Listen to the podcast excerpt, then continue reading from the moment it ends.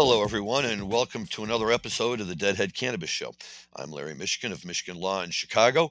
And as we head into our nation's uh, birthday here tomorrow, July the 4th, uh, the question naturally arises what do the Grateful Dead do uh, to celebrate the 4th of July? Well, they did quite a lot, including this show from Rich Stadium in Orchard Park, otherwise known as Buffalo, back on July 4th, 1989. Let's get it rolling.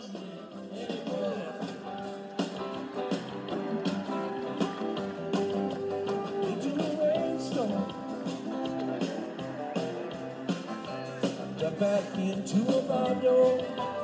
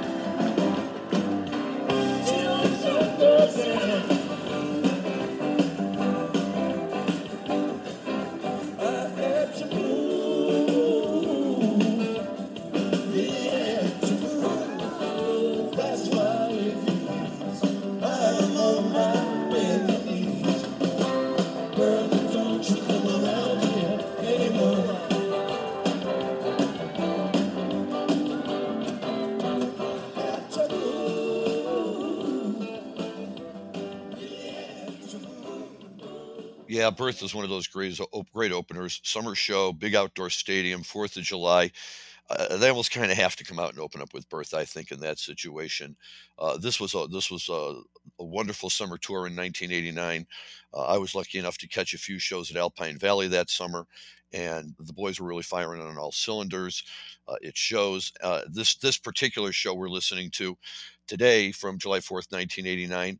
Uh, was actually released by the Grateful Dead uh, as Trucking Up to Buffalo, a uh, official Grateful Dead release. It was released back in July of 2005.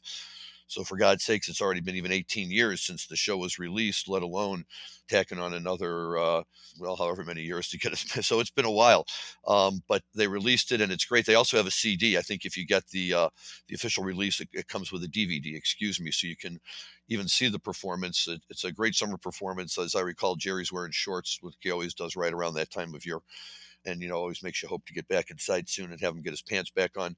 Bobby wearing the short shorts, always a little too short, but maybe better than the capris. I don't know. I'm not a fashion guy, but uh, trucking up to Buffalo is a great, great, great release by the Grateful Dead. You should definitely get it and listen to this entire show. And in fact, why not have it teed up for tomorrow? And uh, when you get your company over outside waiting for fireworks to start, or maybe they've already started, or maybe they haven't stopped, uh, throw this show on and uh, just enjoy it even more because it's really made uh, for the fourth. A- any track from this show would have been good enough to feature today. It's not an easy task picking only a few of them, but Dan says we can't just play music the whole time. We have to talk. So we had to make some choices, and uh, I think Bertha uh, is a great one to start with. What I love about this particular clip of Bertha is that you can hear Brent joining Jerry on the lyrics on the Test Me, Test Me lyrics. It's a great sound. You know, by this point in time, Brent is such an intricate piece of the band that he's he's you know uh, welcomed by Jerry to join in on you know this one of Jerry's most famous tunes that nor- normally Jerry sang by himself. Uh, Bobby might uh, chime in a little bit here and there, but Brent was really uh, really pushing his voice, and it, it just rhymed uh, uh, matches up so well with Jerry's voice, I think, and uh, uh, they both really belting it out there. And uh, a great way to start a show. Anybody who's listening to that is saying, "Yeah, this is a good day to be here," and right they are because it really is a a tremendous show. While we're talking about it, let's just dive right into the next one here, which is uh, the first of a couple of Bob Dylan covers that the boys played. Oh, the streets of Rome were filled with rubble. Ancient footprints are everywhere. You can almost think that you see end of under on a cold night on the Spanish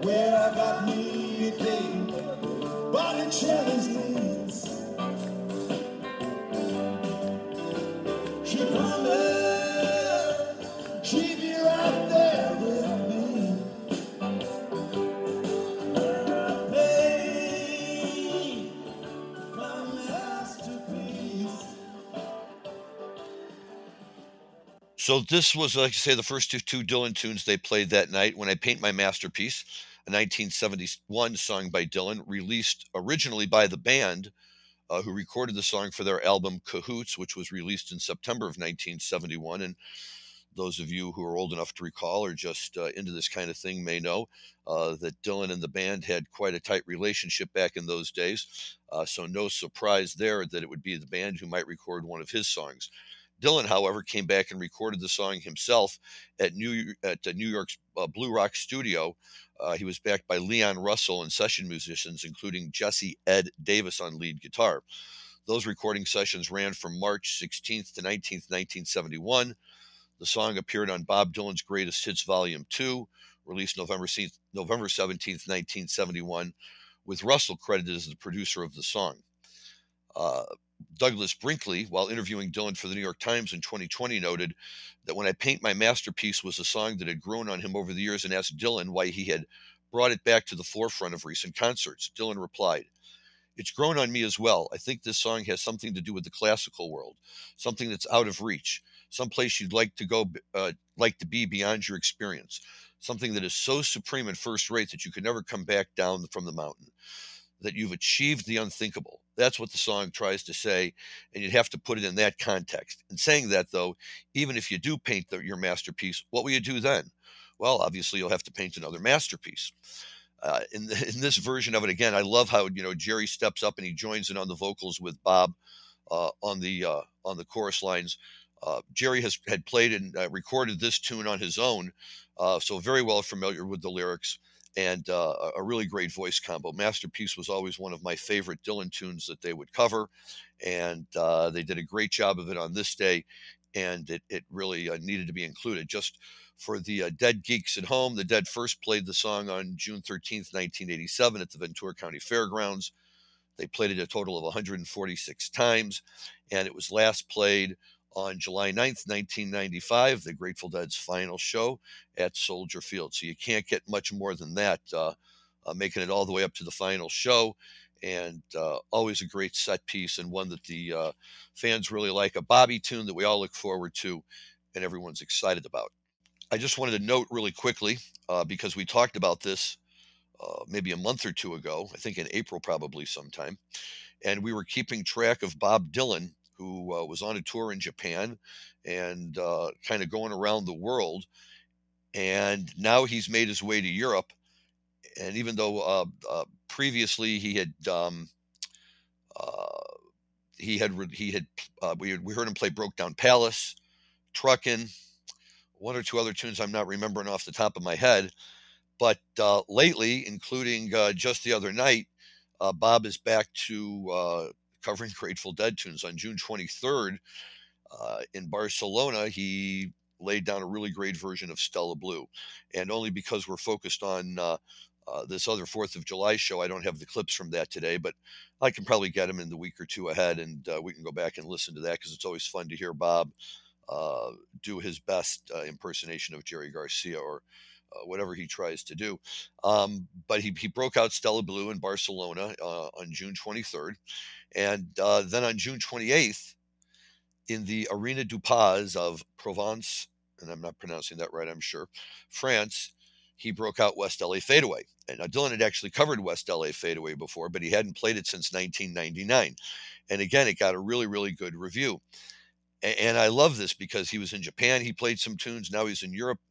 And uh, once again, here's a guy who's the greatest, uh, maybe the greatest songwriter of all time, uh, if not our generation, and certainly not if rock and roll and pop and folk and all the genres that he dabbled in, with a catalog of tunes so great, he could go on tour for a month and every day you know play a certain number of his songs and probably never have to repeat any songs now that doesn't mean that they're all as well known and we've had other uh, stories about bob dylan where uh, the dead kind of had to inspire him to come back and play some of the tunes that they had really taken a liking to um, but but he, he's got so many so many so many songs and he's playing the Grateful Dead. Oh, he also played one of Bob Weir's newer tunes last time, one of his cowboy tunes from an album I think he put out with the Wolf uh, Wolf Brothers not too long ago.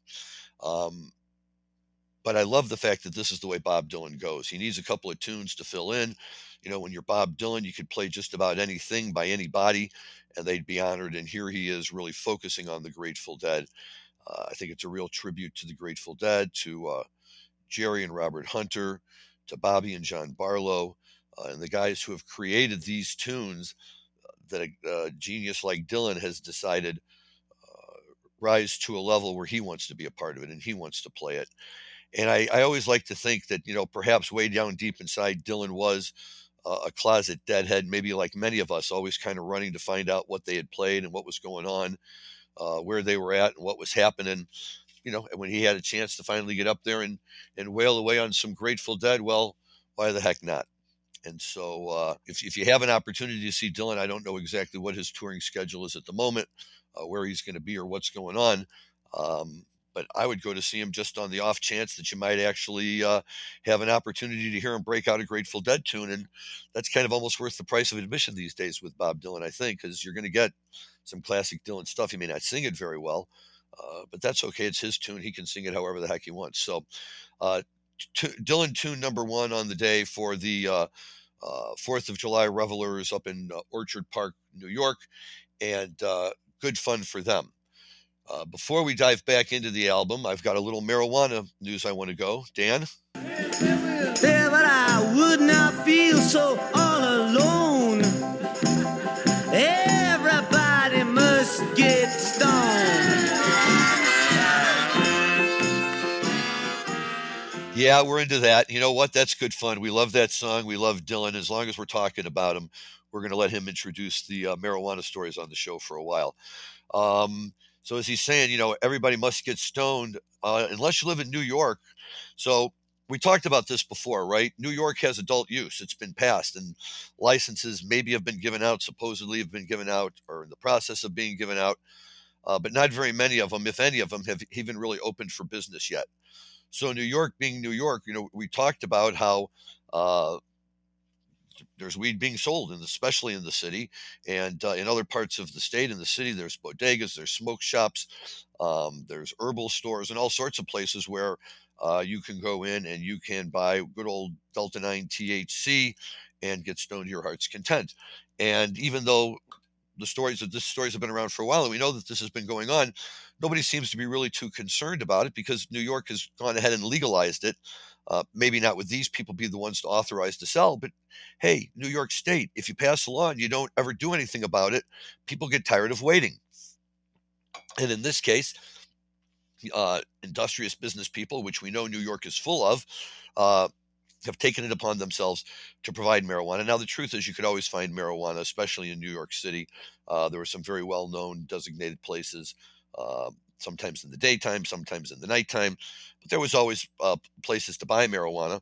Uh, it's, it's moved a little bit out of the shadows now because of the state's uh, adult use law and into some places, you know, like a bodega or a smoke shop, which aren't necessarily the kind of places that are going to be visited by young kids or your standard tourist, but are going to be the places where, you know, if you're kind of a savvy New Yorker uh, or out of towner who's been to New York a few times, you kind of know where to go, you know where to look, or you know who are the right people on the street who you can ask. Um, and so that's been going right along. And horror of horrors, shock of shocks, all of a sudden the authorities in New York realized this was happening. And we heard all sorts of things that we talked about a week or two ago uh, about how they were going to now step in. They're going to start enforcing. Um, they're going to start uh, trying to bring this under control. And by God, now they can do it because there's a law passed that says you can't sell marijuana without a license. Otherwise, it's illegal, which just blows me away that they had to do that. However, we got a, uh, a great story here from our friends over at MJ Biz, and here's what they're saying about it that the first two weeks of ramped up enforcement of illicit marijuana operators in New York, now listen to these numbers carefully, led to 33 inspections, dozens of violations, and the seizure of 1,000 pounds of unlicensed cannabis products. Okay, well, 33 inspections, you know, by almost any measure doesn't sound like a lot. It would help to know how many uh, potential uh, marijuana sales points there are in New York right now. But we got 33 inspections, dozens of violations, which can mean anything more than 12. Um, maybe it can mean 24, I guess, right, or 36. But uh, we're not hearing about uh, you know violations in the hundreds, let's say, and the seizure of a thousand pounds of unlicensed cannabis products. Well, I'm not going to lie, a thousand pounds is a lot of pounds, but it's really not a lot of pounds in terms of trying to remove product from the streets of New York. You know, they may very well have pulled a thousand pounds out of you know just a handful of these stores. Um, I don't know how much they all keep in stock, um, but uh, you know, it, this, these aren't numbers that are going to typically make you say, "Oh my goodness!" Like when they when they bust a big cocaine cartel and they have thousands and hundreds of thousands of pounds of uncut product lying out with guns and this and that and everything. We all say, "Ooh, look at that." Uh, you don't get that same impact with a thousand pounds. But let, us keep going here. The efforts are carried out by New York State's Office of Cannabis Management and the Department of Taxation and Finance, and they were authorized under a new a new law enacted last month by the governor. So somehow they got an adult use law, and they hadn't quite planned for this. Now listen, to help rein in thousands of unlicensed stores, trucks, and bodegas selling illegal marijuana products. Okay, so let's see what kind of a job they're doing. They're telling us that there are thousands of purchase points for illegal cannabis in New York. They conducted 33 inspections. They pulled out dozens of violations and they seized a thousand pounds. So, you know, that would be like saying, if assuming they even got to everybody, uh, a pound per unlicensed store. You're not putting anybody out of business doing that. Um, so, you know, you, you come and you talk about all these inspections like everything's going on, but no, you're, you're, you're, you're not even scratching the surface of the surface. This is like, if I'm New York City, I don't know that I'm, you know, walking around trying to take credit for numbers that are this low. So here's what the governor has to say under new powers that I fought for in this year's state budget, this is the good part, we can now conduct enforcement against businesses illegally selling cannabis. What? Excuse me? I'm not aware of any state that needed to have a separate law passed once they introduced adult use to be able to enforce against illegal products. In fact, that's the whole point is that you are always supposed to be enforcing. That's how you make sure that you have a compliant program that keeps the federal interests out of your state under the Cole memorandum when it was still around, which I still think basically think speaks for what the federal government wants to do. How can you be a state that at this stage in time did not have a law on the books to allow you to arrest and prosecute illegal sales. How is it not spelled out in your adult, adult use statute? Notwithstanding this statute, all prior marijuana laws in this state shall remain in force and effect, and blah, blah, blah, blah, blah, or however you want to edit it. But to hear the governor of New York get up and say, uh, you know, at the end of June 2023, under the powers I fought for in this year's budget, we can now conduct enforcement against businesses illegally selling cannabis. That's just a striking statement on any level and I, I'm I, I, I, I don't get it. She says that I'm proud to say that in just the first three weeks of our first three weeks of our efforts, we've seized nearly 11 million worth of illicit illicit produ- products off the streets. Well, maybe I, I'm not good at math, so I can't tell you that a thousand pounds could be sold for 11 million dollars. That seems like a little high for me uh, in terms of, of, of what it would work out to money wise. So that kind of raises the question that if you have $11 million worth of illicit products, why are you only seizing 1,000 pounds of unlicensed cannabis products? Again, I don't really see those numbers matching up, um, but you know, I'm not the governor of New York either. Uh, governor Hochul went on, Hochul, I don't know how to pronounce your name. I'm sorry, Governor. I'm just going to do my best. I'm just going to call you governor. That these unlicensed businesses violate our laws, put public health at risk, and undermine the legal cannabis market. And with the powerful new tools in our tool belt, we're sending a clear and strong message. If you sell illegal cannabis in New York, you will be caught and you will be stopped. Ah, uh, yes, the new tools in the tool belt couldn't have done it before. So we're going to let all of these people get totally integrated into the city. And then over two weeks, we're going to run out and inspect 33 of the thousands of unlicensed stores. Okay, well, I've got a better answer than that. How about if you just push your process along and open the legal dispensaries already? How about being like Missouri, 87 days from legislation to opening up their program? This is New York, for God's sakes. New York and Chicago, Illinois, you know, two states that like to pride themselves on being huge business industry states, leaders, and they can't seem to get any of their stupid programs off the ground. And the governor of New York has to go have a law passed to allow her to enforce the law against people that don't have a license. So, okay. Now, here it says, though, since June 7th, the state agencies issued violation notices to 31 illegal cannabis businesses. So, if they had 33 inspections and 31 illegal cannabis businesses, I guess that means that at least two of the ones they inspected were legal. I don't know. Maybe there are some legal ones out there selling now, or did they go in and just forget to check? I don't know. Interestingly, by the way, these 31 illegal cannabis businesses are spread out amongst New York City, Binghamton, and Ithaca. So let's talk about that. New York City is a place when when they talk about there being uh, thousands of unlicensed stores, trucks, and bodegas. I don't know how many bodegas you have up in Binghamton. I don't know how many big trucks you have driving around Ithaca. Uh, but I can tell you that it sure sounds like they're pretty much talking about New York City. Uh, and and you know, 31 illegal cannabis businesses in New York City is like half a block, right? You know, in one of the largest cities of the world. So, big deal. Uh, Binghamton and, and, Ithaca are both very nice, smaller cities. Uh, Binghamton was a very popular stop on the uh, Grateful Dead's traditional fall or spring tour through upstate New York. And Ithaca, or High C as we used to call it, home of the puppet hit, uh, where good buddy Mikey went to school, uh, is a place where uh, you could always buy marijuana, but at least from my visits there, uh, it always seemed to be pretty available, which is why Tubby's Sheet Pizza did such a brisk business. But uh, yeah, okay, I, am not sure where New York is really going with these stories, and, and and you know what they're really trying to accomplish here. Um, but nevertheless, we'll let them plot along and try and figure out what they want to do. Um, in uh, the biggest city in the world or whatever it is at this moment. Uh, but the current plan doesn't really sound like they have it all together. And given that they are such a large international, well known city, both among Americans and the whole world, I think they would really do themselves a good favor, reputation wise, uh, to really get themselves up and running already. Uh, it's the summer again. You should be having dispensaries selling at a brisk clip uh, everywhere throughout New York City, in Ithaca, in Binghamton, in Syracuse, in Buffalo. Uh, you name a place in New York, and there's no reason why people should not be able to buy legal marijuana. Uh, there's no reason why New York should just for the first time be trying to go in and say, oh, I wonder if we can punish people who are selling illegally. So let's contrast New York with our good friends in the Ukraine, who are, by any measure, going through a very, very difficult period right now. And Ukraine's, Ukraine's president comes right out and says that legalizing medical marijuana in the Ukraine can and will help people impacted by the trauma of war with Russia. Well, we know about the war. We know with Russia, and we know the Russians don't play nice or fair. And if you've seen or read any of the reports coming out of areas of Ukraine uh, that were hit by Russians or occupied, even if briefly, by Russian soldiers.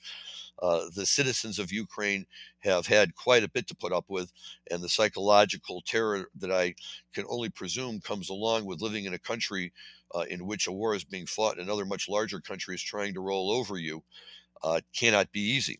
So the president of Ukraine is calling for the legalization of medical marijuana to help cope with trauma and ongoing in the ongoing war with Russia.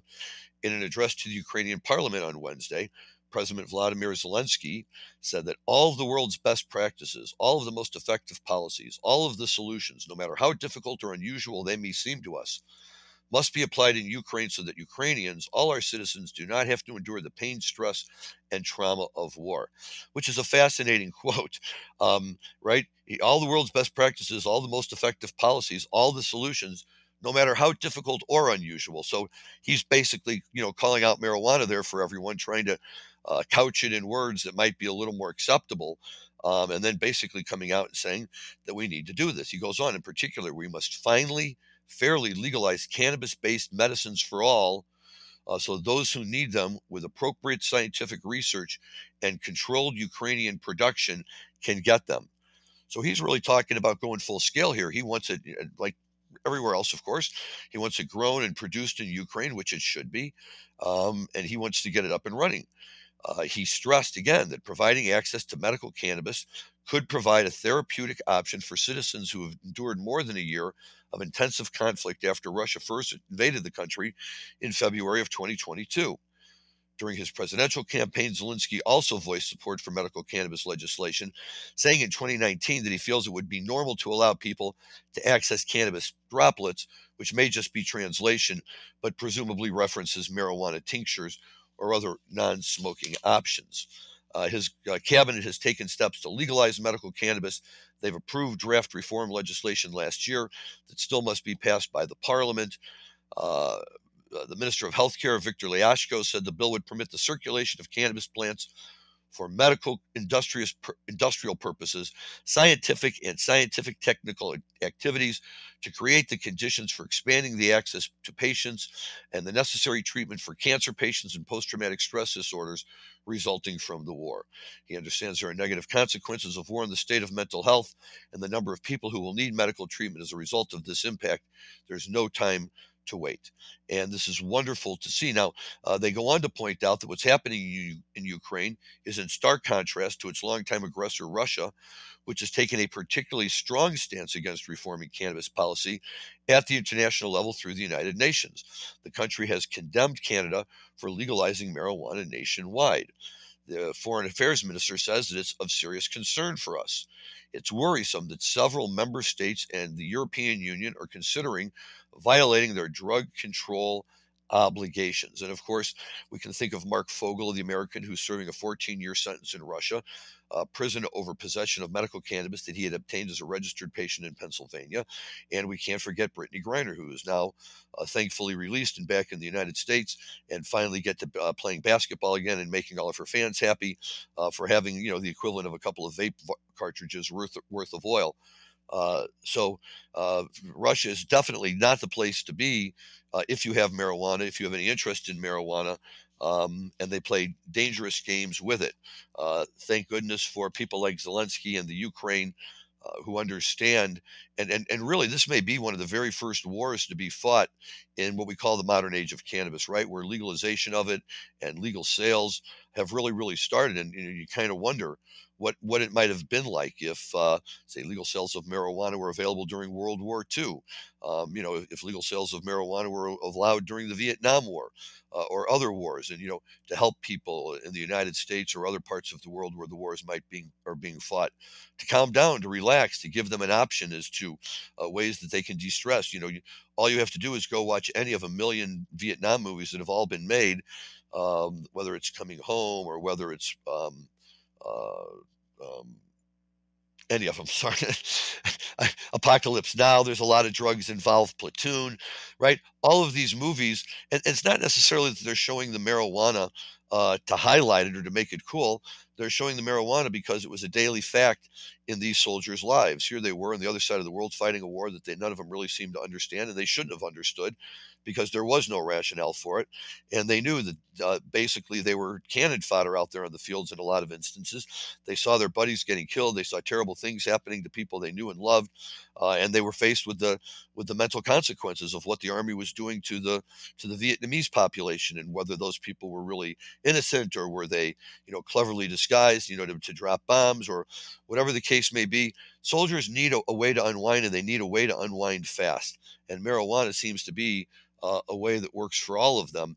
And so, uh, you know, it's it, it, it's good to know that um, countries like Ukraine are now bringing it to the forefront. That we don't have to hide it. We don't have to be embarrassed or ashamed about it. And in fact, we can uh, uh promote it and, and promote it, its, its healthful habits uh, in those types of situations, especially if you're going to be locked or confined in your house. It's no question why marijuana was so popular during the pandemic and why dispensaries stayed open and had basically drive through service.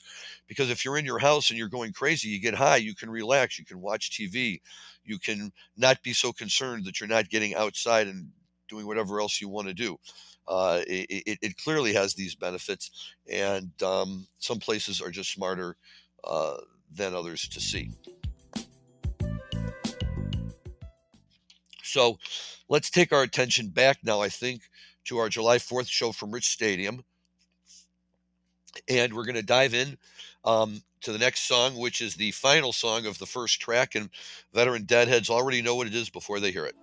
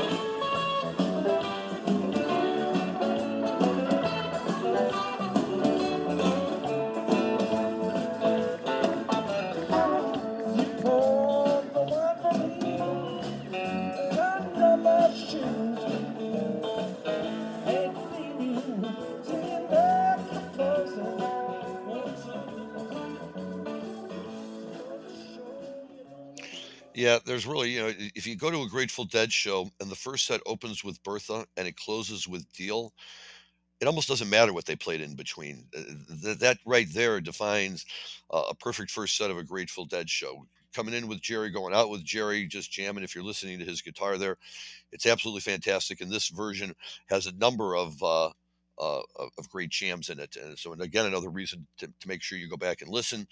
Um, Jerry's voice is strong. His guitar playing is even stronger. And like any good deal, it sends everyone into the set break with a smile on their face, anticipa- anticipation in their hearts for the second set, which is really the way it should be at a Grateful Dead show, right? And now you can go out in the, the hallway or whatever they have in Rich Stadium in Buffalo, and um, maybe people are just going to get out of the sun, find something to drink, go to the bathroom. Uh, they can't sit still because uh, whatever they took is really kicked in by now, and uh, they got to keep moving. So even though there's no music, they think they're hearing music.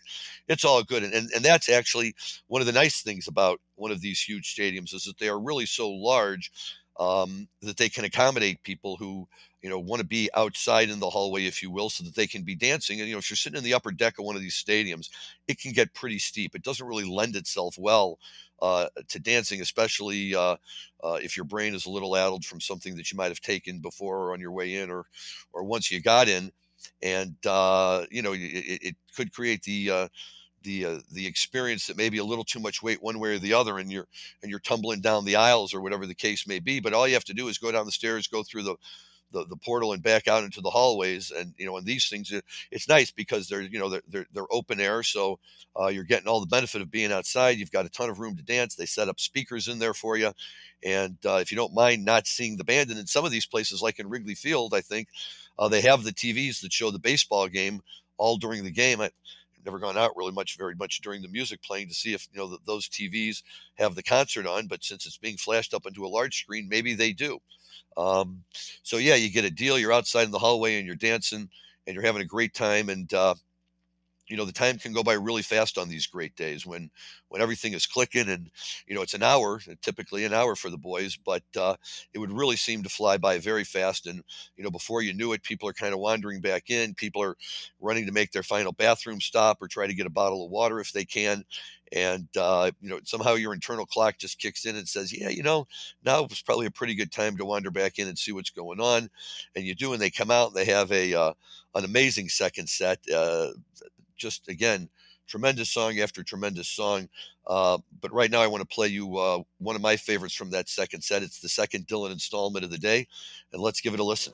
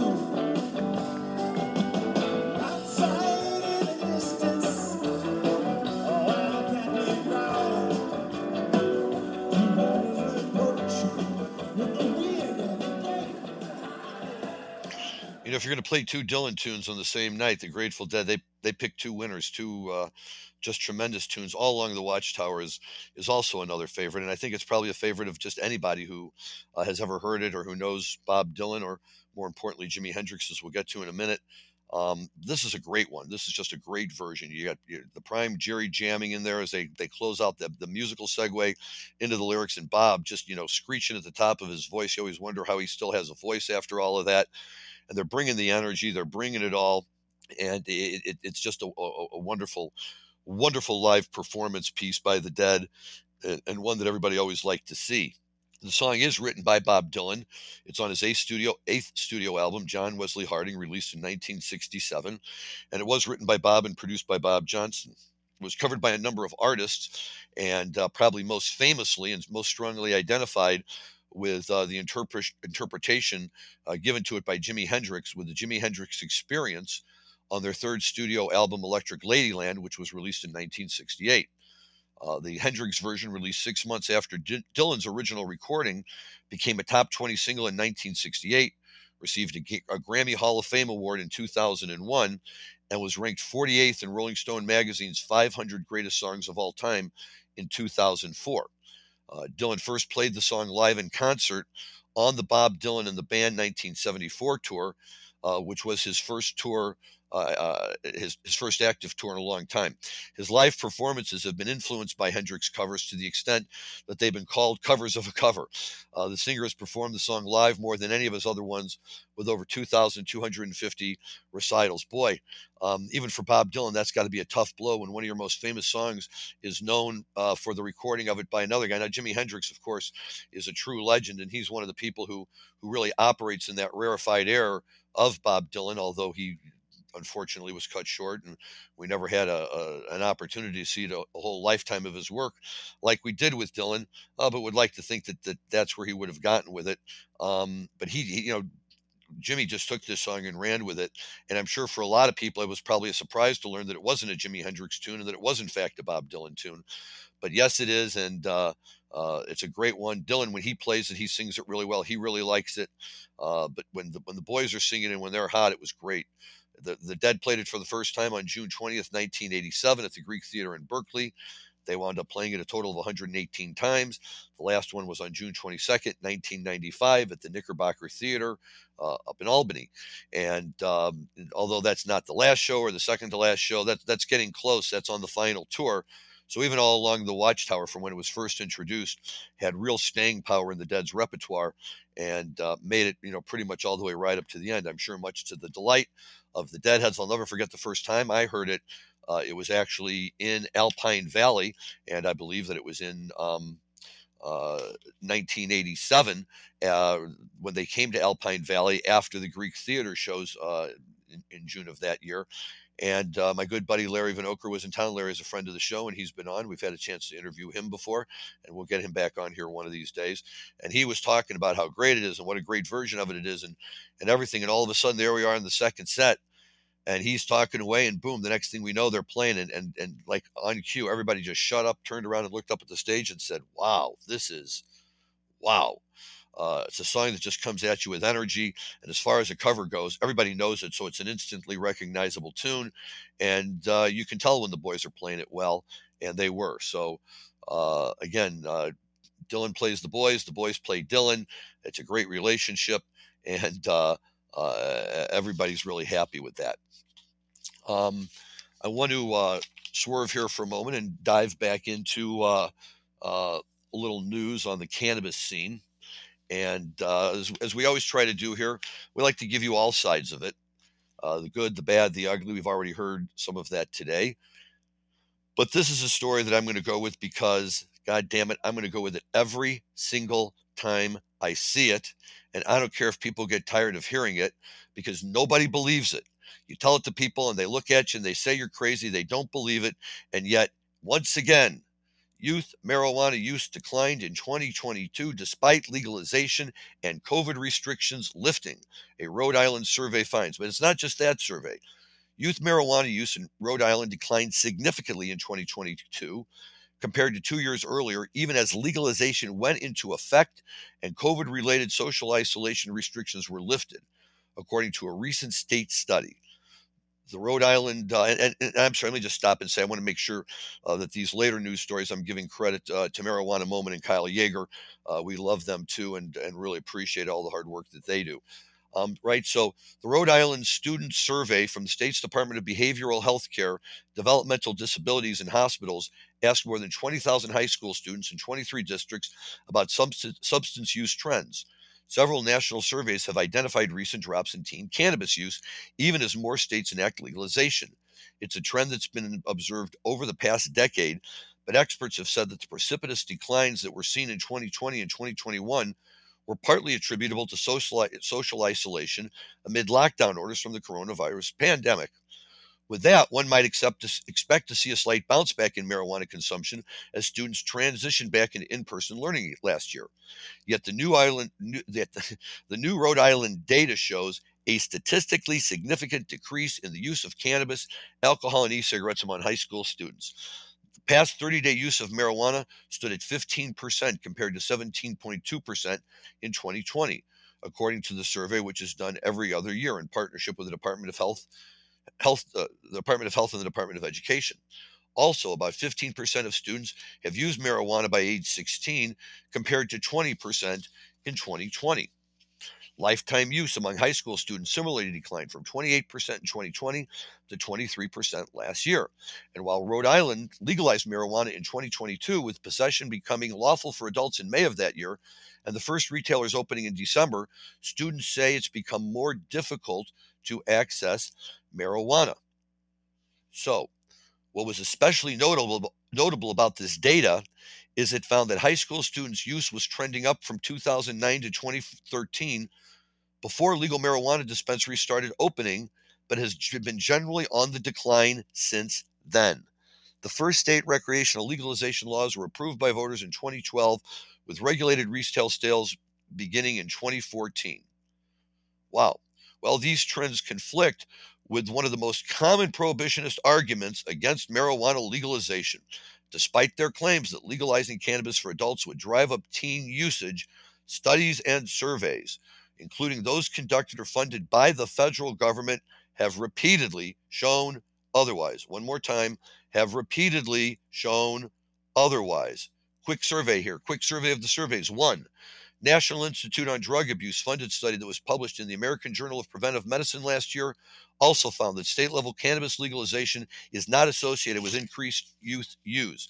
The study det- demonstrated that youth who spent most of their adolescence under legalization were no more or less likely to have used cannabis at age 15 than adolescents who spent little or no time under legalization. Okay? Two, yet another federally funded study by Michigan State University researchers that was published in the journal uh, PLOS 1 last summer found that cannabis retail sales might be followed by the increased occurrence of cannabis onset for older adults, but not for underage persons who cannot buy cannabis products in a retail outlet. Three, meanwhile, adolescent marijuana use in Colorado declined significantly in 2021. Four, a study out of California last year found that there was 100% compliance with the ID policy to keep to keep underage patrons from purchasing marijuana directly from licensed outlets.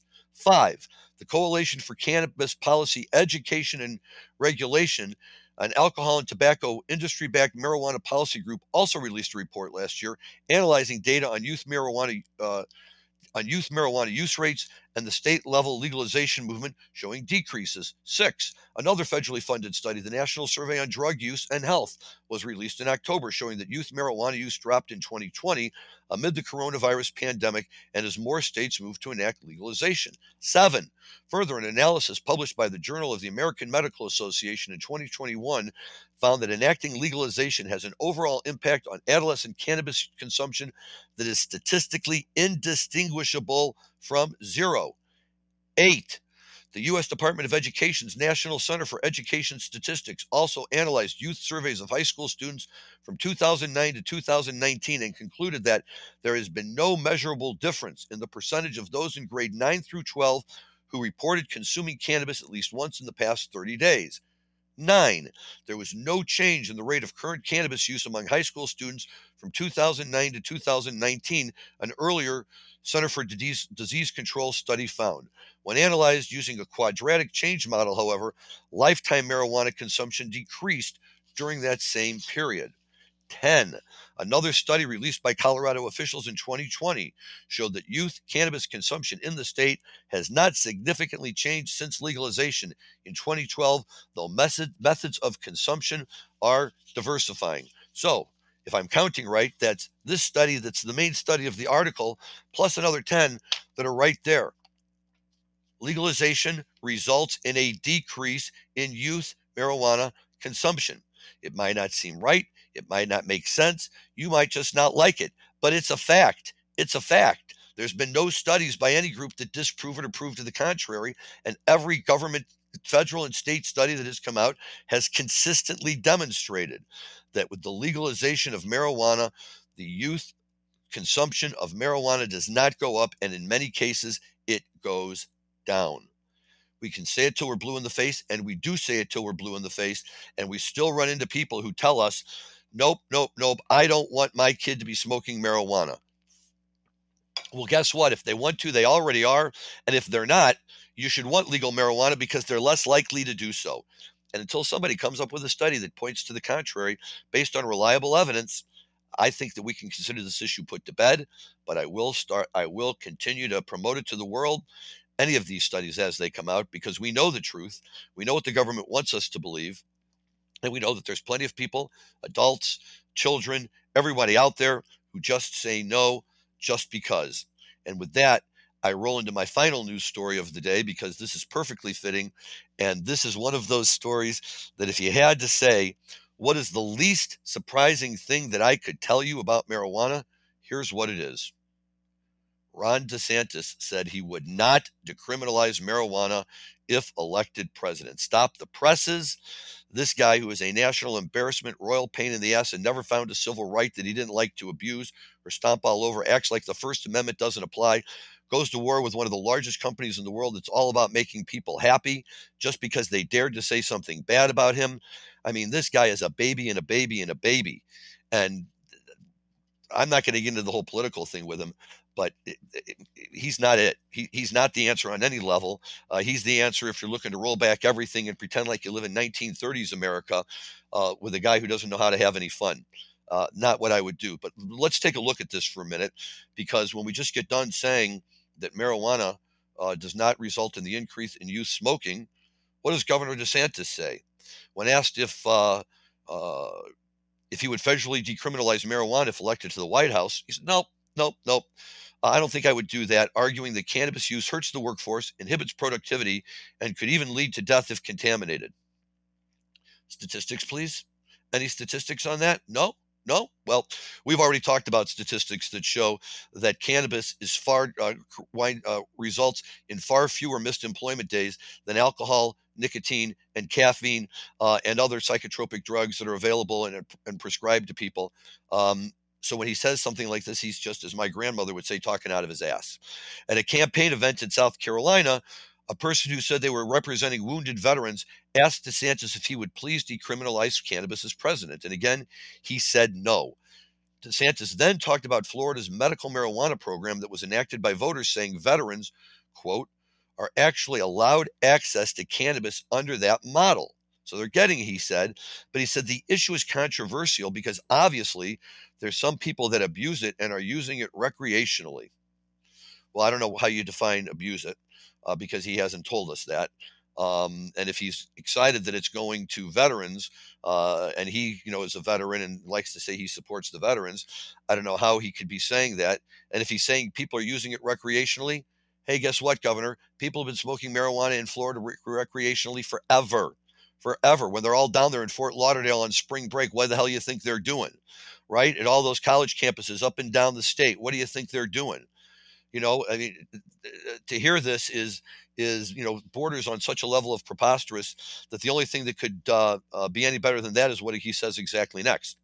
DeSantis rattled off numbers of concern he has about cannabis use, starting with the potency of marijuana that they are putting out on the street, and his understanding that illicit products are laced with other drugs such as fentanyl. Okay, what doesn't work here in the logic chain?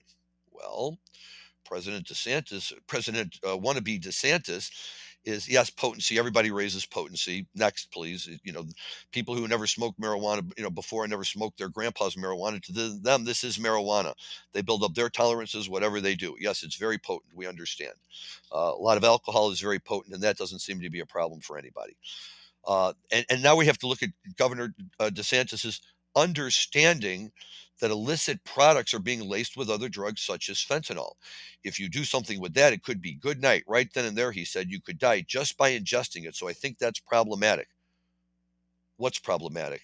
That people are buying illegal weed laced with fentanyl? I have an idea. Allow legal marijuana sales, then people don't have to worry about whether the marijuana is tainted with fentanyl. If you say, I'm not going to allow marijuana sales, then people who have always been smoking marijuana and are not going to stop now do run the risk because they're buying it on the black market and they don't know whether the product they have purchased has been laced with fentanyl.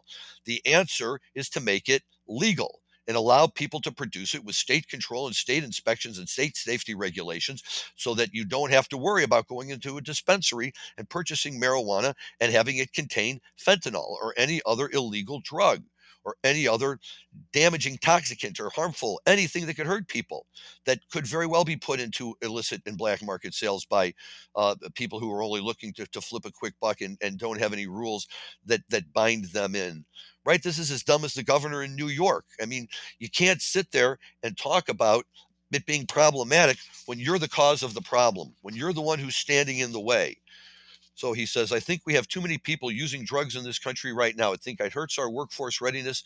I think it hurts people's ability to prosper in life, he said, adding that people in he he knew in high school who used marijuana suffered. Okay. Well, uh, I don't know who Ron DeSantis hung out with high school, but I imagine, as our friend Ross Douthat would say, it wasn't the cool people. He was probably with the squares. He knew people who used it in high school who suffered. Are there people who started drinking in high school and suffered? Yeah. Are there people who started taking hard drugs in high school and suffered? Absolutely. People like Ron DeSantis, who don't really know what they're talking about, immediately default to people I know in high school who used it suffered it would be a fascinating thing to go back and actually check around with the people that Ron DeSantis went to high school with and see if the people who smoked marijuana back then did suffer, or if Ron DeSantis suffered because he was such a stick up his ass guy who wouldn't even try for a minute to think about doing something that might lighten him up a little bit and actually make him fun, where people might enjoy him instead of his need to go around banging them over the head uh, with a bag with a big hammer. Um, you know, he, he plugged a Florida program overseen by his wife that involved sending athletes to schools to warn students about the stakes of using some of these drugs nowadays. And that is not something you want to mess around with. These drugs, which drugs? Yes, kids don't mess around with cocaine. Kids don't mess around with heroin. Kids don't mess around with other hard drugs. Kids shouldn't be smoking marijuana, but when they're old enough to make an informed choice, that should be their preference. We've talked about it over and over and over again. So if you're going to sit there and tell us that these they don't hurt lives the way alcohol do, they don't hurt lives the way other prescription medications do. So why are you saying this as though marijuana is an outlier? Because you're Ron DeSantis, truth doesn't matters, and you're going to make the laws you want because you just assume everybody wants them, and if they don't, then the problem uh, might be with them. However, people in Florida are not sitting still. Former Florida Agricultural Commissioner Nikki Fried, a cannabis reform advocate who now chairs the state Democratic Party, uh, after unsuccessfully running for her party's gubernatorial nomination last year, reacted to DeSantis' comments by pointing out that polling shows widespread public support for legalization and decriminalization among Floridians. Over 70% of Floridians want legal cannabis, and almost 100% want it decriminalized. Ron doesn't care what people want. 70% of your state wants something. 100% once it decriminalized. And the man who's trying to run for president is, I know more than you, so I'm not going to legalize it. I don't care what you want. I don't care what you think you're getting. You're not getting it. You elected me, so you lose. Everybody should understand this. A vote for Ron DeSantis is a vote for a loser, somebody who will not do anything for you and who will stomp on your rights. He doesn't care what you think, he doesn't care what your neighbors think. He cares what he thinks. And this is a great example. It's just a great example. Uh, you know, other Republicans are, are dancing around the subject as well. Uh, you know, and they all need to be able to take a forceful step on this as much as anything else. You know, we've talked about how much marijuana is out there now. We talk about how marijuana has been around forever. We talk about how kids are smoking it, whether or not there is legalization. We need leaders to step up to the plate and make representative and and and and, and purposeful purposeful statements that set a good example, that model good, consistent use of marijuana, like we should be doing for alcohol and every other type of intoxicant and substance out there that people use for those purposes. This is just craziness to pretend like it doesn't happen, that only bad people smoke marijuana, that only people who do suffer. So uh, Ron is going nowhere with that, but I didn't think he was going nowhere anyway. But again, what do I know? So Ron, get your act together, figure out what the people in your state really want. And if you don't know something about a subject, please don't talk about it. It just aggravates everybody who really does. Enough of that. We need some good karma, Dan. So we're going back to the show right now and for a, a song that knocks in good karma for anybody. The morning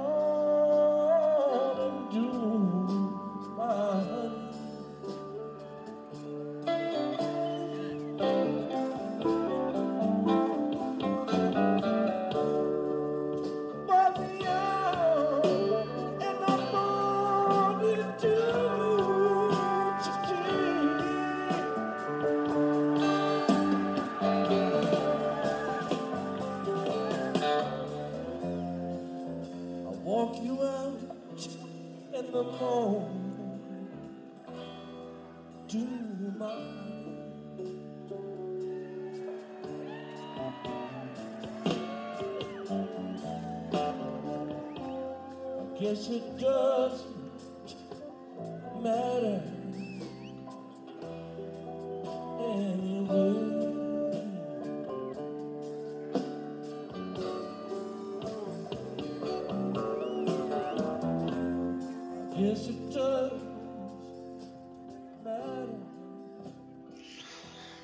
You know, when morning dew comes on, the crowd stops. People stop talking. People come back running in from the bathrooms.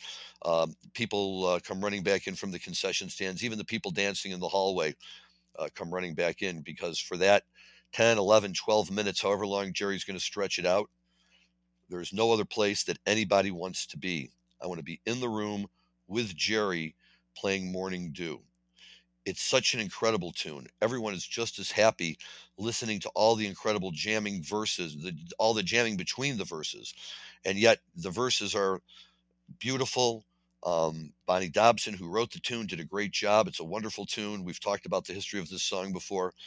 Uh, but in this voice, Jerry's it, it- in this version, Jerry's voice is so crisp, you can hear him enunciating letters, his T's, and hitting all the the high notes. You know, it, it, it can't be ignored. Uh, this is a time still in 1989 when some people think you know Jerry's on the downside, and maybe some days he is, but not this night. Uh, I would advise again, all of you listen to this entire version of this song. It is outstanding. It is a real highlight of this show. Uh, and it may be a highlight for one of the best morning dews of, of all of 1989. Uh, it's it's hearing a version like this that let a lot of us, you know, who were starting to get worried about Jerry think, hey, you know, no, you know, Jerry's still got it. Jerry's still going strong, and um, you know, a morning dew like that would do nothing to dissuade that notion or point you in any other direction. Uh, It's classic Jerry. It's classic Grateful Dead, and it's it's it's beautiful morning dew. Uh, uh, appreciated and loved by all. Um, nope, tonight wasn't the night they made you listen to Black Peter or Stella Blue or Wharf Rat. All beautiful, wonderful songs in their own right.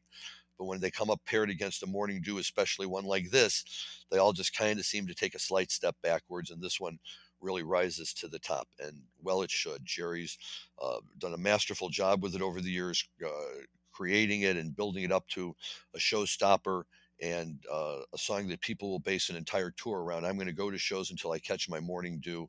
It's just that simple, and uh, it's great. So uh, a great version of it, always fun to listen to. Um, we're getting to the end of our show here today. Hard to believe how quickly an hour flies by when we're having fun and bashing Ron DeSantis, but yet here we are. And um, uh, tomorrow, obviously, is the 4th of July. So I'm hoping that everyone out there has a fun and safe 4th of July. If your jurisdiction allows fireworks, please be careful. Don't let your kids use them. If your jurisdiction does not allow fireworks, please be careful. Don't let your kids use them. Um, and, you know, there are people in the neighborhood who go to bed at certain times. So do try to remember that. Uh, but I think that if you smoke a little weed and you put on a little Grateful Dead, particularly this show, uh, you might find that, you know, running outside and shooting off those fireworks isn't such a priority for me right now. And they're not going anywhere. We all know that people do it the whole week, the few days leading up to, a few days leading out to. And then in my neighborhood, it seems you hear fireworks all the time. So um, just be careful with them. Uh, but enjoy the Grateful Dead. And, you know, folks, what better way is there to end a Fourth of July show uh, with this Grateful Dead nod to, nod to patriotism in their own unique way? Some say it was overplayed. I say not enough. Evolving from Wave That Flag, uh, basically a collection of rhymes with the Wave That Flag chorus already completed. Uh, it eventually morphed into this song uh, that we all know and love.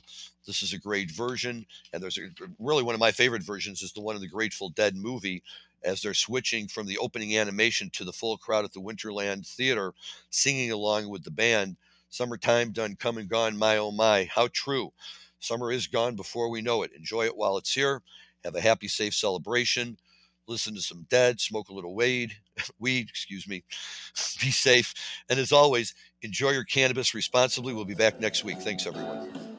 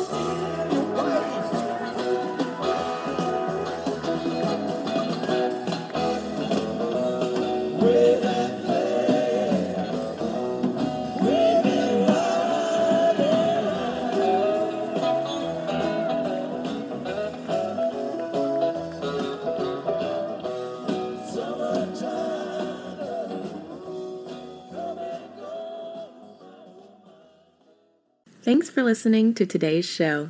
To check out more great cannabis podcasts, go to podconx.com. Here's a preview of one of our other shows. Tune into a major journey podcast today, where guests take listeners on journeys and immerse themselves in the roller coaster ride both in and out of the cannabis space that brought them to where they are today. Throughout our conversations, guests share valuable lessons that they've learned along the way that listeners can use to empower growth both in their personal and professional lives. Check out a major journey today on all major podcast platforms.